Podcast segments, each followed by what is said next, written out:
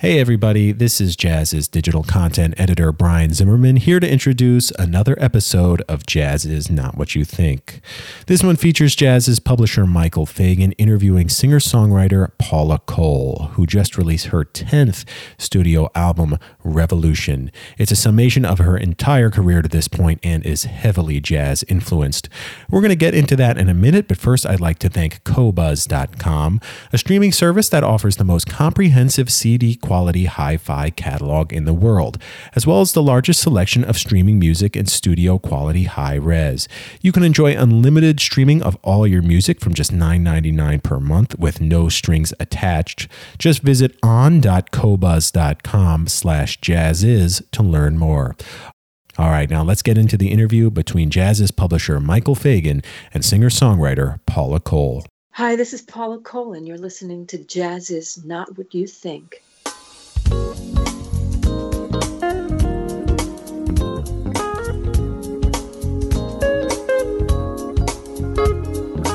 Well, hello, Paula. Hello. Uh, I've been wanting to talk to you for a long time. Oh. Uh, well, I am I am a a, a big fan. Um, well, I actually Okay.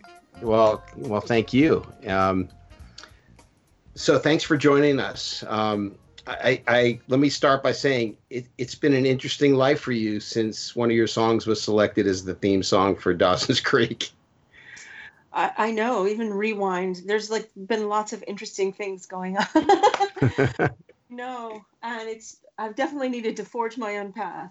Right. Yeah, yeah, yeah. And and you know it, what happened is, you know, I I loved your hit songs back in the '90s, um, but I didn't really dig into you back then. I just kind of I, I I knew the songs, and then one day, uh, a mutual friend of mine, uh, I, I got an advance of his album, Chris Botti, and there you were, and I and I'm listening to this vocal and it was truly the most beautiful interpretation of i think it was how love should be that i'd ever heard Oh. and i said how what i have to i must know this vocalist and yeah i could i couldn't i couldn't put my finger on it and then of course i found out it was you and then i started learning about your you're a jazz singer and it all started i guess before berklee but tell me how that started before we get into the new album I'm the most unknown known jazz singer. you know. sure. I mean, um, I don't know where to start. I was raised in a musical home. My dad was a semi-professional musician. He was a bass player in a polka band on weekends, but they had albums out and were playing lots of gigs. He abandoned music for science to feed the family, and I was raised knowing that music was fun and it was self-made and he taught me about groove and multi-genres just appreciating music bottom line that to ignore category ignore genre, genre that it's all music. Um, i then found myself at berklee college of music towards the end of high school studying with a teacher who was not only a singer but he was a trumpet player and a drummer. So Mm. he was having me read out of like ted reed's book of syncopation to to read drum drum patterns and to do trumpet exercises you know singing. And and then got me on the path of improvisation. I found the real book. I taught myself standards just by leafing through you know a to z in the real book of standards at the time. These were illegal you know back then and i just self-taught. And a lot of the time i didn't even hear interpretations by other singers so i learned to just find the music in my heart by reading off the page. And then and then later I arrived at Ella and Nat King Cole Mhm. and worshipped at their altars. but um, and Miles, like Miles is such a big influence for me. me too Uh, yeah, I um, just his simplicity and his leadership and his choice of bands and the collective, um, his sense of space, his own voice. I could go on and on. oh sure Again, ignoring genre. yeah Um, so I, and, and so does Nina Simone. She ignores genre. She mixes folk music. She mixes gospel, jazz, classical, everything. Um, and and to me, that's greatness. That's finding the music and finding your own identity regardless of genre. And I don't like these labels. The labels are for money, they're for race, categorization of demographics. It's to separate people. So I I was a jazz singer, I suppose, in my heart, but I don't like to even use that word because it's all music. And yep. um, I was my offered uh, record recording labels. Um, they offered me contracts a couple of times now. I suppose two times, maybe more. Mm. I can't. It started when I was um, still a student, and I got my first record deal while I was still at Berklee, and it was much more of a jazz affiliated label, GRP, back back in the '80s. I mean, oh, sure, sure. Yeah, and I I declined it, and everyone thought I was crazy, but I just felt like my music didn't want to be categorized. Uh, so I waited, and I continued waiting tables and making coffees for tips and and writing, and that writing landed me on a small label called Imago, which was a very left of center kind of boutique label that was shared with like Henry Rollins and Aimee Mann and Basehead and these really kooky left of center artists. Yeah, very talented and, artists. Yeah, all with very unique identities. Um, you know, of course, the hits happened, and people know me for the songs rather than me. Uh, my star rose very quickly that way which mm-hmm. was a lot to handle. And I stepped away from that version of the music business. By that point, I had moved over to Warner Brothers and took about eight years off from um, the music business, which was very healthy. I, I prioritized my personal relationships. I I needed that connection to reality again. I raised my daughter who had asthma and she needed me. And I connected more deeply with jazz. Mm-hmm. That's in that period of hiatus is when uh, Chris Botti and his manager Bobby Colomby asked me to sing standards, and they they loved my singing enough to keep a- asking back. So I was on four Chris Botti albums, and yeah. uh, it was just wonderful to to not be associated with the baggage of the pop music business and just sing from my heart these beautiful chestnuts, these standards, and reconnect to my love of that music. And it was high time that I made, you know, Blue Note had offered me a deal, but that wasn't right either. And I, I just waited until I did it, you know, stubbornly the way mm-hmm. I wanted to, which was more of like a guitar based rhythm sure. section jazz album that again combined genre. So I'm adding Bobbie Gentry and Bob Dylan and roots music, combining that with like a a very Wes Montgomery influenced guitar player mm-hmm. um, in a rootsy way with my version of jazz. I wanted it to be a mixture. So it just represents me and the diversity of all the greatness of all music. Yeah, and and um and, I really enjoyed that that album. And but one of the things that I saw, it wasn't. I, I'm assuming it wasn't a turn for you. It was just how you reflected you and your music when you released I guess depending on what religion, it's Amen, Amen, uh, yeah. Amen. Uh, amen. right, uh, right, right. But but it was we saw a sort of a more socio-political side of you. Yes. And yes. and and that to me, and I'll let you speak because I think people are interested in more what you have to say than me. Um, that's what music, I think, is supposed to be about. That's what it was in the 60s. Amen, man. Yes. Yes, it should be more.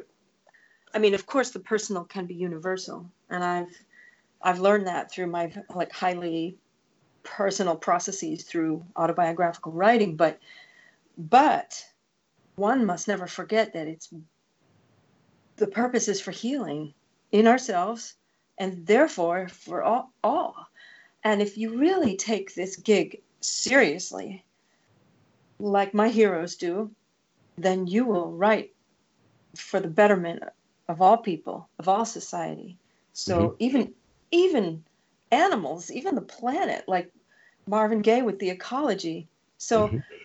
I I, uh, I guess I realized I had hit some watermark with this fire and there was that beautiful kind of neo soul burgeoning consciousness happening in the in the later 90s and I was highly moved by that and by hip hop and I needed to make a more social political spiritual statement. Like Marvin Gaye he he was such a hero and inspiration for me on that album and um, as he is for my next album, which I'm releasing September 13th. It's called Revolution. I've just needed to go back to that purpose of singing beyond myself, singing for consciousness, trying to raise consciousness and awareness. So I'm making my second social political album. No, and a lot of people don't like that. It, sometimes it, you catch flack, and I don't think Amen was. People weren't ready for it, or it wasn't well received um, maybe they wanted me to stay in my box, but I'm not going to stay in my box, and I, I need to do what my heart guides me to do. So, yeah, I made Amen, and I'm so happy that you appreciate that. Thank you, and I'm about to do it again. well, that's great. Well, I mean, you know, I I, forget who who was the uh, author of this quote, but uh, you know, art is the new politics. I mean, it, it's that's right. That's right. That's like Picasso. He said, artists are the politicians of the future. And I live by that. I live by it. I teach it. I, I tell, you know, songwriters of the future uh, that um, you really should look inside your heart and write beyond yourself.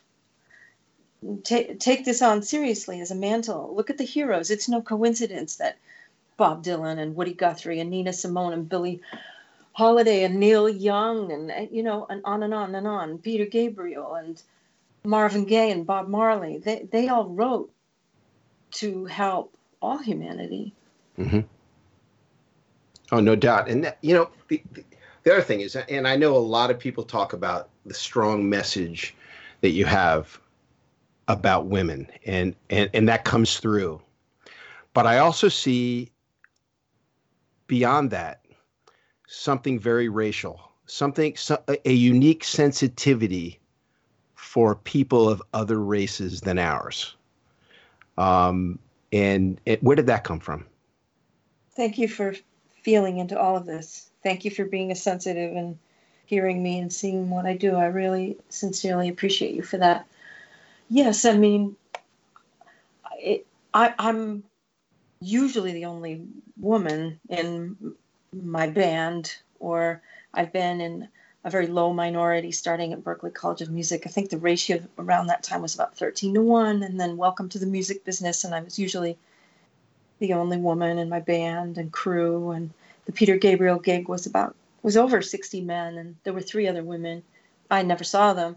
So, I mean, I'm, I can very much behave like one of the guys. I can hold my own and be strong mm-hmm. that way. Um, which just reminded me of the fact that I'm a woman and it's hard. It was in my face a lot how I would bump up against walls. Uh, I think if I had been a man, I would have probably gotten a lot more production work. Um, mm. But I uh, I realized that my stories, well, they come from my ancestors.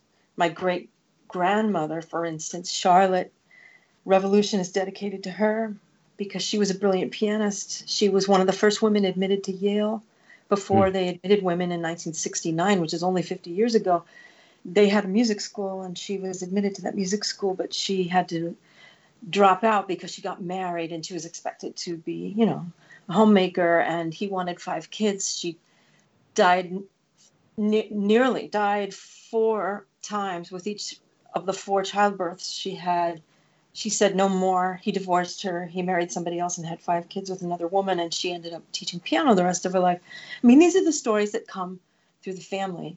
I know mm-hmm. Joni Mitchell has spoken about the same situation. Like, you're not doing this just for yourself. You're doing it for your mother. I'm doing it for my mother, who is a sublimated, brilliant visual artist who's finally getting her dues. She's in two museums right now, um, and I helped her erect her website but you know that happened when she was 76 wow she was a very frustrated mom and this is just all too common we and so i'm singing my songs like at the gig last night so many women come to me after the show and thank me and have tears in their eyes. It's it's very healing.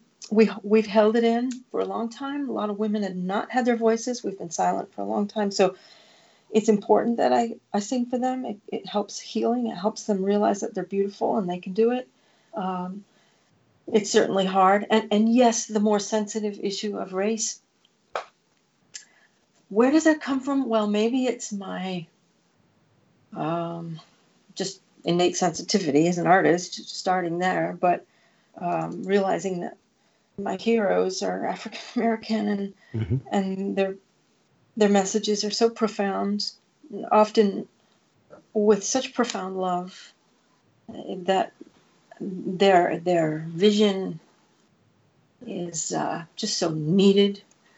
It, again, you'll see it on Revolution. I start mm-hmm. with an MLK quote, and I end with sayings from the Buddha. But uh, it starts with my profound adoration for so many of my heroes.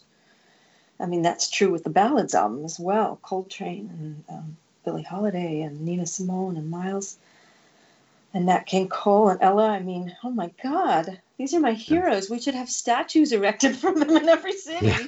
But um, also, like, my family is is of color. I, I my daughter is biracial. My niece is biracial. I, I live it. I love it. I, I wish more white people would have this experience. I wish the conversation were more prevalent amongst more white people. I, I do. Um, yeah. Yeah. So, it's a conver- conversation that needs to be had. And I think that um, uh, my marriage is biracial.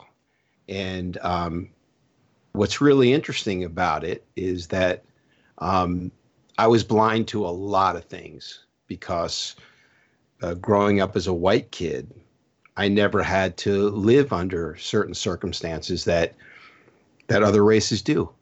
And we would be somewhere and someone would look at us and my wife would say, "Did you see that?" And I would say, "See what?"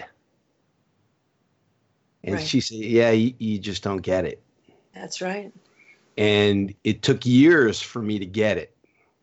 But once I did, um, you know, again, I'm I'm in a profession of jazz where so many of my friends and colleagues are African American.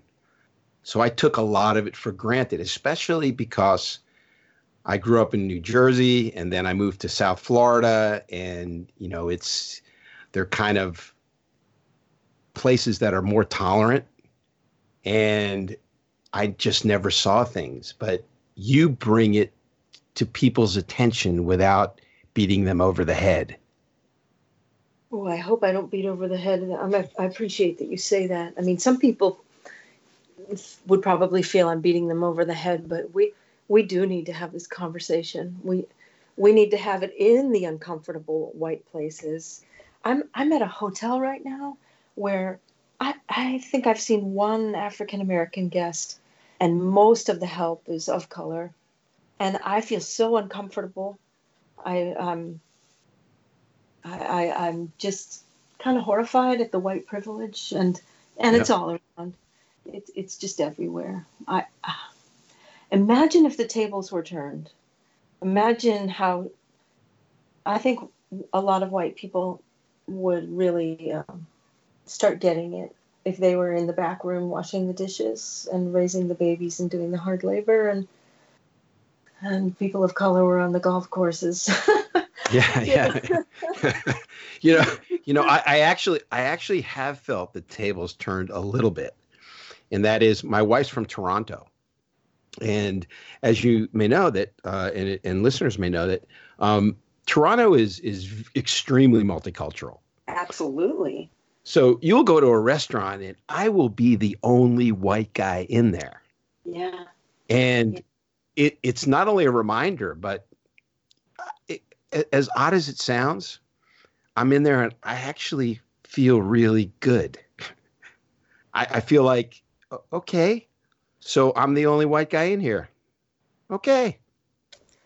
And I wish every white person had that experience because it it it helps you learn and makes you feel the sensitivity that's needed to heal society. And good for you. And that happened to me in 1986. I was fresh, you know, out of high school, went to Berklee College of Music, and on a lark, I auditioned for the the gospel choir, hmm. and I made it. And I realized I was one of the few white people in there, and that's when that's when my understanding and learning and my humility just skyrocketed. It was incredible. It was such a profound experience for me. And that I still uh, run into the gospel teacher, the director, Dennis Montgomery III, who was just a gifted, profound uh, pianist, organist, singer, teacher, and I thank him with all my heart. It was so profound to me. That's yeah. where I can say it started. Yeah, yeah, um, powerful stuff. You know the, um, you know, my first experience, even before I I, I was married, um, I was actually walking out of a um, a conference with Branford Marsalis and um, he had a, a, a, saxophone and a case in his hand, and we were walking out, and there was a security guard, and he goes, the security guard looked at both of us, and he goes, "Where did where did you get that saxophone?" Oh my God! and and I I I looked at him and I said, "No, that, that's his horn," and he said, "Can you sh- prove to me that's your horn?" Oh my God! Um, and and and Branford looked at me and you said, "You see?" Yeah.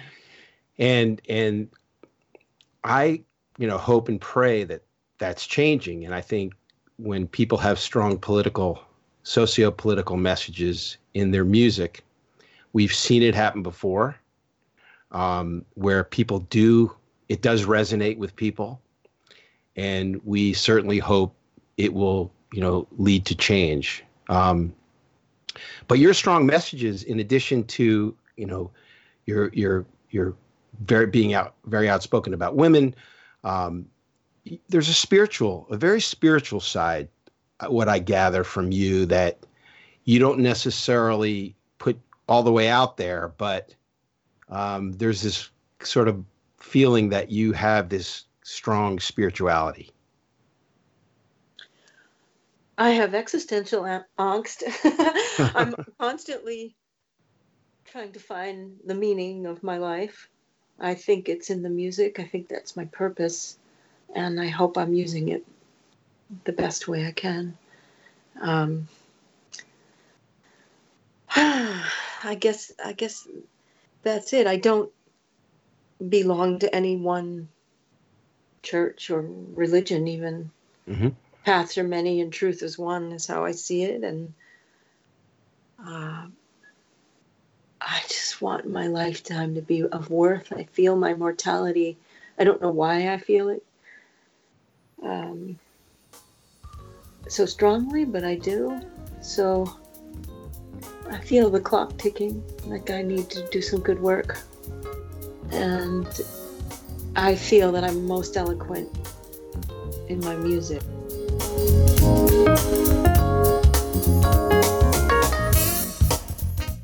Hey, this is Brian again with just a few more words on Qobuz. Now, you might already know that Qobuz offers the biggest catalog of hi fi and high res albums in the world, both for new releases and specialized genres. But for hundreds of thousands of albums, Qobuz also includes all the information you need to recreate the appeal of a real CD. We're talking the names of musicians, the producers, the lyrics. There's everything you need to know to appreciate your favorite albums. Qobuz is compatible with all types of audio equipment and also provides provides advice on your hi fi equipment purchases. Not only that, but every week, Qobuz publishes interactive articles that widen your musical knowledge, and you can even download high res files to listen to in offline mode, so you can listen to your music even when you don't have internet access. Subscriptions to Qobuz start at just $9.99 per month. Again, visit on.qobuz.com slash jazziz to learn more. All right, let's get back to the interview.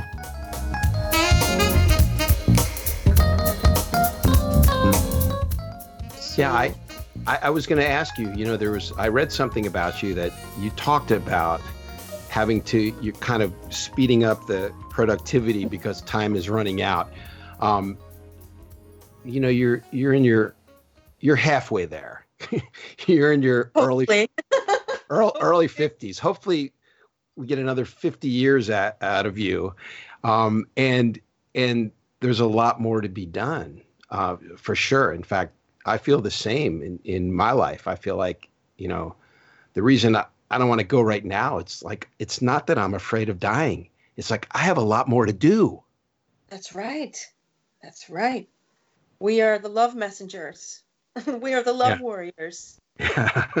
So there's a lot for us to do. If if we are in these relationships with a, a humble understanding of racial healing needing to be happening and we can somehow help that mission or just the furthering of music.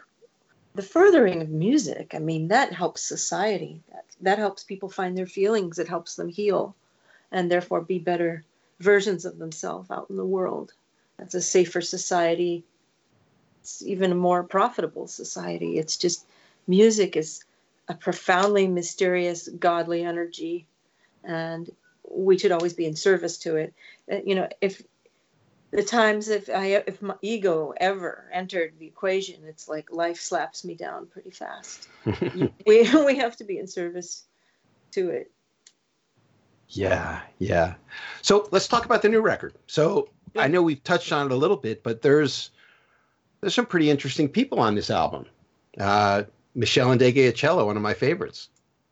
mine too one of my favorites too she's so visionary and interesting. She's well read and unpredictable. And i just adore her speaking voice. Mhm. it's authoritative and sexy and deep and spiritual. Um, so she she doesn't sing she speaks like she's kind of rapping and speaking the, these philosophical thoughts that she brought to the song uh, it's quite profound um, sure i mean Nona. we met at lilith fair i think it was initially Oh yeah. and forged a friendship. So we would just touch base here and there over the years. She has often just sat in as a bass player at some gigs, and um, you know maybe we do a Bob Marley cover or something. And um, we share a guitar player in Chris Bruce. So she's in my life a little more now that I've been playing with Chris more regularly. But Yeah. yeah, super honored to have her on the album. Yeah. And Chris produced your record, I think. Is that correct? Yeah, we co-produced. Yeah, Co-produced. Yeah. I, I knew that he was involved on the production side as well. Um, wow. That's uh yeah, Meshell's you know the the um her first album, I, I the title, I, I think Infantile Lullabies, was that it, the name of it? Plantation Uh, Lullaby. Plantation Lu- Plantation Lullabies. One of my favorite records of all time. Yeah. yeah, those first two are like um, kind of unique in the way they sound and a little more period. And then I think it was Bitter where she really started, I think, finding something different and and branching out. I, I don't think she performs songs from the first two albums. Uh, she's pretty uh, stubborn about that, but that's that's what makes her a great artist is that she just is uh, connected to her sense of purpose and she feels she broke away from those first two albums and she doesn't necessarily want to return although there's amazing music on there and we all love those albums. I mean shoot what's not to love? Yeah, it's like it's like uh, Plantation Lullabies, like a classic. Uh, In that in that genre, I think that was a groundbreaking album. and peace beyond passion Yes, yes, yes, yeah, just brilliant. So brilliant. some of the other um, women singer songwriters that you uh, you uh, certainly I can tell love like a Joni Mitchell. Um, when did you, for instance, listen to Joni Mitchell? Was it when you were in high school, college, and you know heard this singer songwriter that was clearly above and beyond everything else going on at the time? so we grew up you know pre-digitally. So, um, and I grew up at, at, the tip of a peninsula, actually, it's an island. I lived at the tip of an island on Cape Ann in the North Shore of Massachusetts.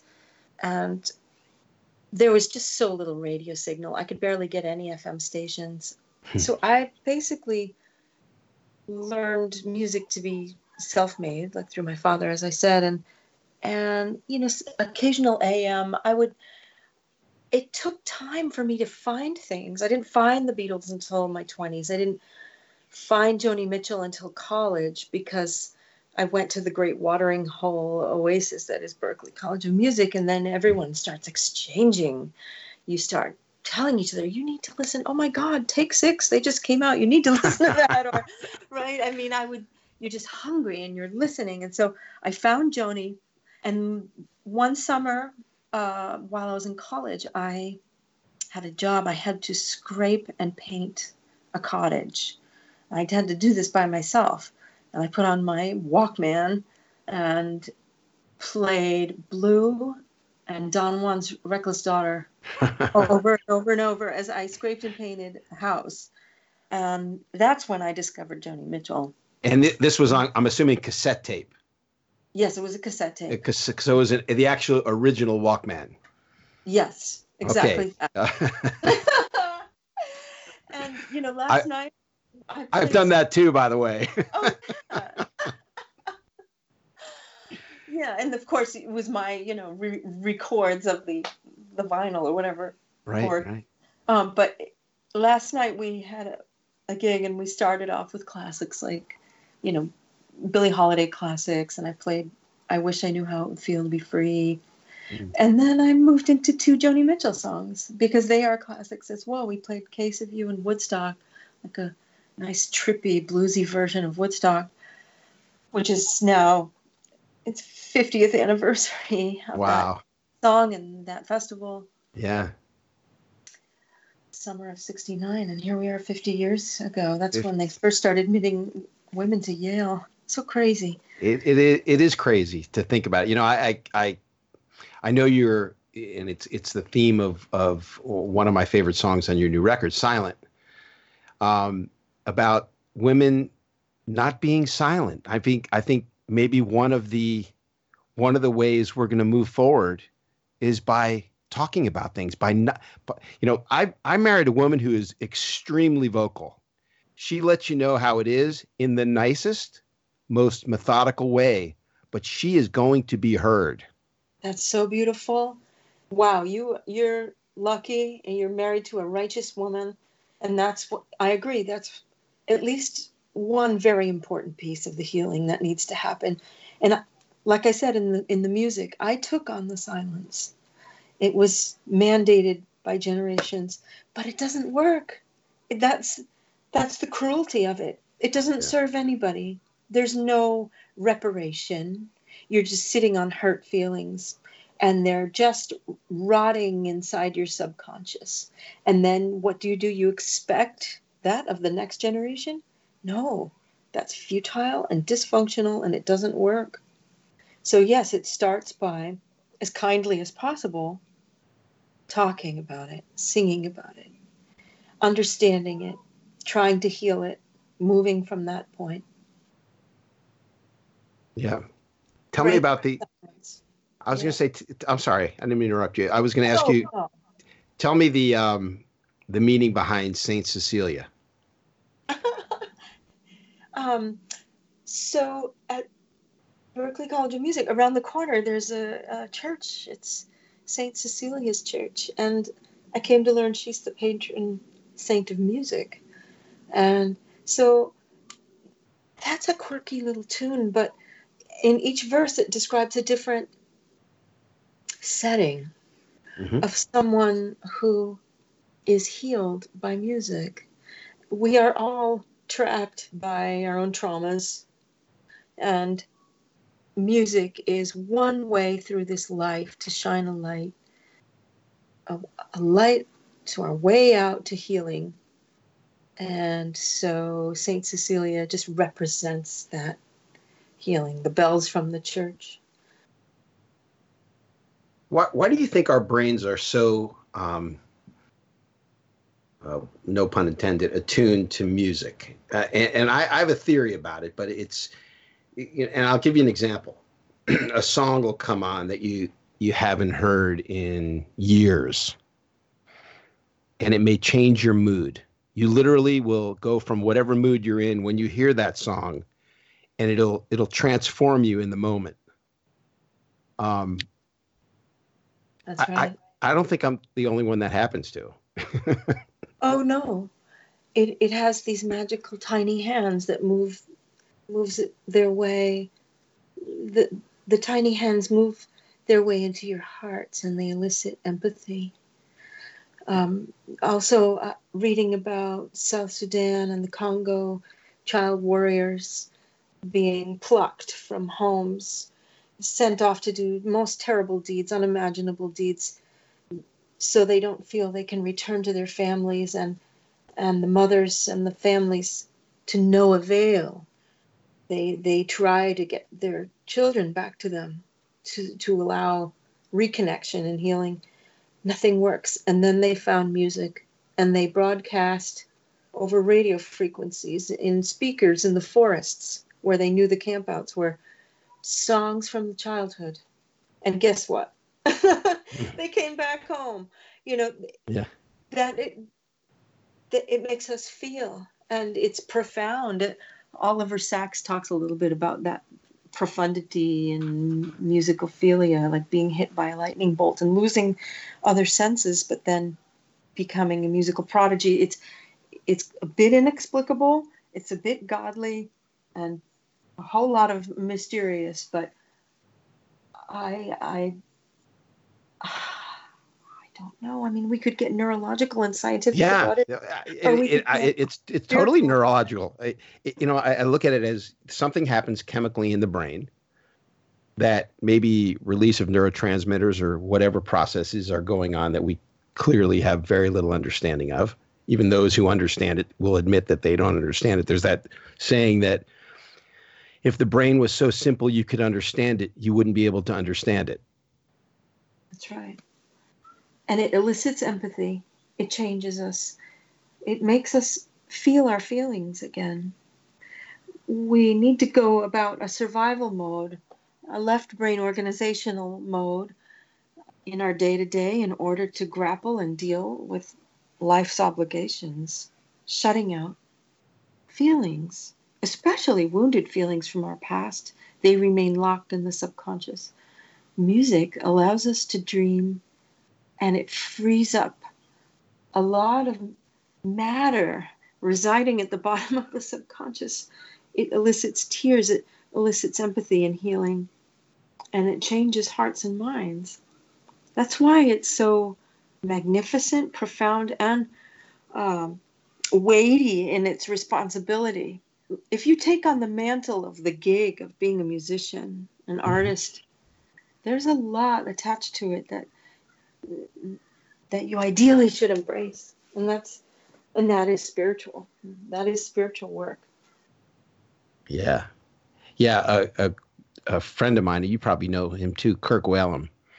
Uh, wonderful saxophonist, um, and he's a very spiritual guy, and a lot of his shows, um, he actually gets in front of an audience and gets very spiritual and talks about things that you wouldn't expect uh, from the stage of a contemporary jazz performance. And then there, there's almost like a turning point where people aren't quite sure, and then they get it. Wow. I don't know about him. I would love to. I would love yeah. to see that. Yeah, he's a he's a a very spiritual guy who um he was actually he was thinking about opening a jazz club. I actually talked him out of it because I've opened two and they were nightmares. But um that, by, by the way, we tried to book you at, at, at one of my jazz clubs years ago, and we just couldn't get the the uh, routing correctly. But uh, that being said, so oh, because you, wow, because, oh sure. So uh, so that being said, when Kirk and I were on the phone one day, and he was saying, I, I have to come up with a name for my jazz club. And I said, Well, first of all, I'm going to try to talk you out of opening a jazz club, but maybe because of the way you are, you should call it um, Kirk Whalum's Bigger Than Jazz Club.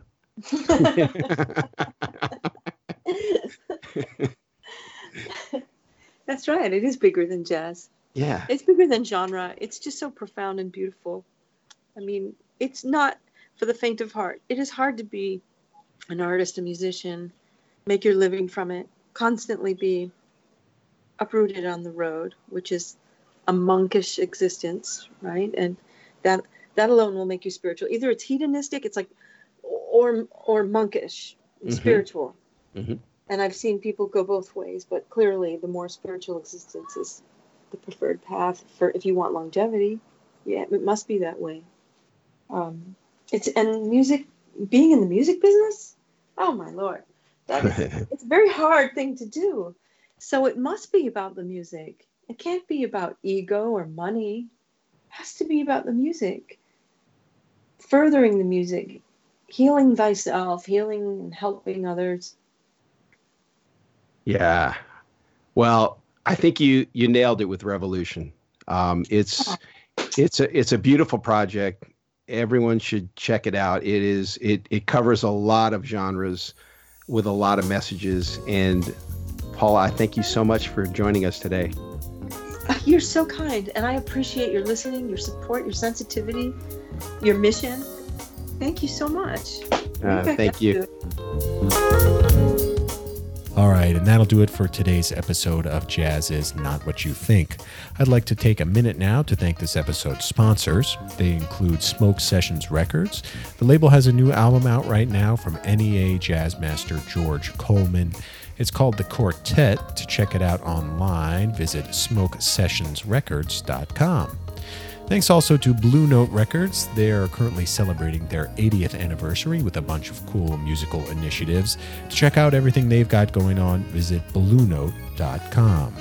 And thank you to ECM Records, which this year celebrates its 50th anniversary. They've got a new album right now from Italian trumpeter Enrico Rava and American saxophonist Joe Lovano. To learn more about that album and all the other great stuff coming out on ECM, visit ecmrecords.com. Another big thanks to the online streaming service Deezer. We regularly curate playlists on this platform. Our latest features tracks by The Young Lions. To check it out, visit Deezer.com and search for JAZZIZ. Our playlists also appear on Qobuz.com, another one of our sponsors. This is a high res streaming service that is the premier destination for audiophiles looking to stream music online. Visit Qobuz.com to learn more. Another thanks to jazzradio.com, featuring more than 35 channels of curated jazz music for free online. Visit jazzradio.com to check it out. Thanks also to the New Jersey Performing Arts Center in Newark, New Jersey. On the calendar for them in November, a performance by Chaka Khan. It's taking place November 14th. For tickets and more info, visit njpac.org. That's njpac.org. Another big thanks to the Angel City Jazz Fest taking place October 2nd through the 13th in Los Angeles. Dwight Trible, David Binney, Makaya McCraven, they're all on the program for this fest, so you know it's going to be a great one. Check them out at angelcityjazz.com. A big thanks also to Jazz at Lincoln Center, New York's leading jazz venue, coming up for them on September 27th. Ogress, a new musical journey created by vocalist Cécile McLorin Salvant. The show is a delightfully audacious audition to Salvant's increasingly eclectic body of work.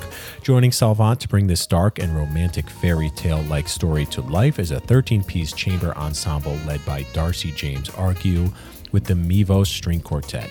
For tickets and more info, visit jazz.org. Thanks also to Qwest TV, the world's first subscription video on demand platform dedicated to jazz. It's an online library of jazz concert videos and feature documentaries that has been called the Netflix of jazz. It was started in part by Quincy Jones and has both free and premium memberships. Visit qwest.tv to learn more. That's Q W E S T.tv to learn more. Lastly, we'd like to thank the U.S. Navy Band Commodores Jazz Ensemble, currently celebrating their 50th anniversary. They've got concert dates around the country. If you want to catch them in action, visit our website and click the Navy Band Commodores banner. And if you like what you hear, be sure to subscribe on iTunes, Stitcher, Spotify, or wherever you get your podcasts. Leave us a review too, because that really helps. And if you're a musician and you'd like to get your album into the hands of the JAZZIZ editors, be sure to use our Inside Track program. Just go to jazziz.com and click Submit Your Music. Oh, and don't forget to become a Jazziz subscriber. Right now, you can try three months of Jazziz, that's three months of digital access plus one quarterly print issue for just 99 cents per month. Visit jazziz.com and click subscribe. All right, that'll do it for this week's podcast. We'll see you next time.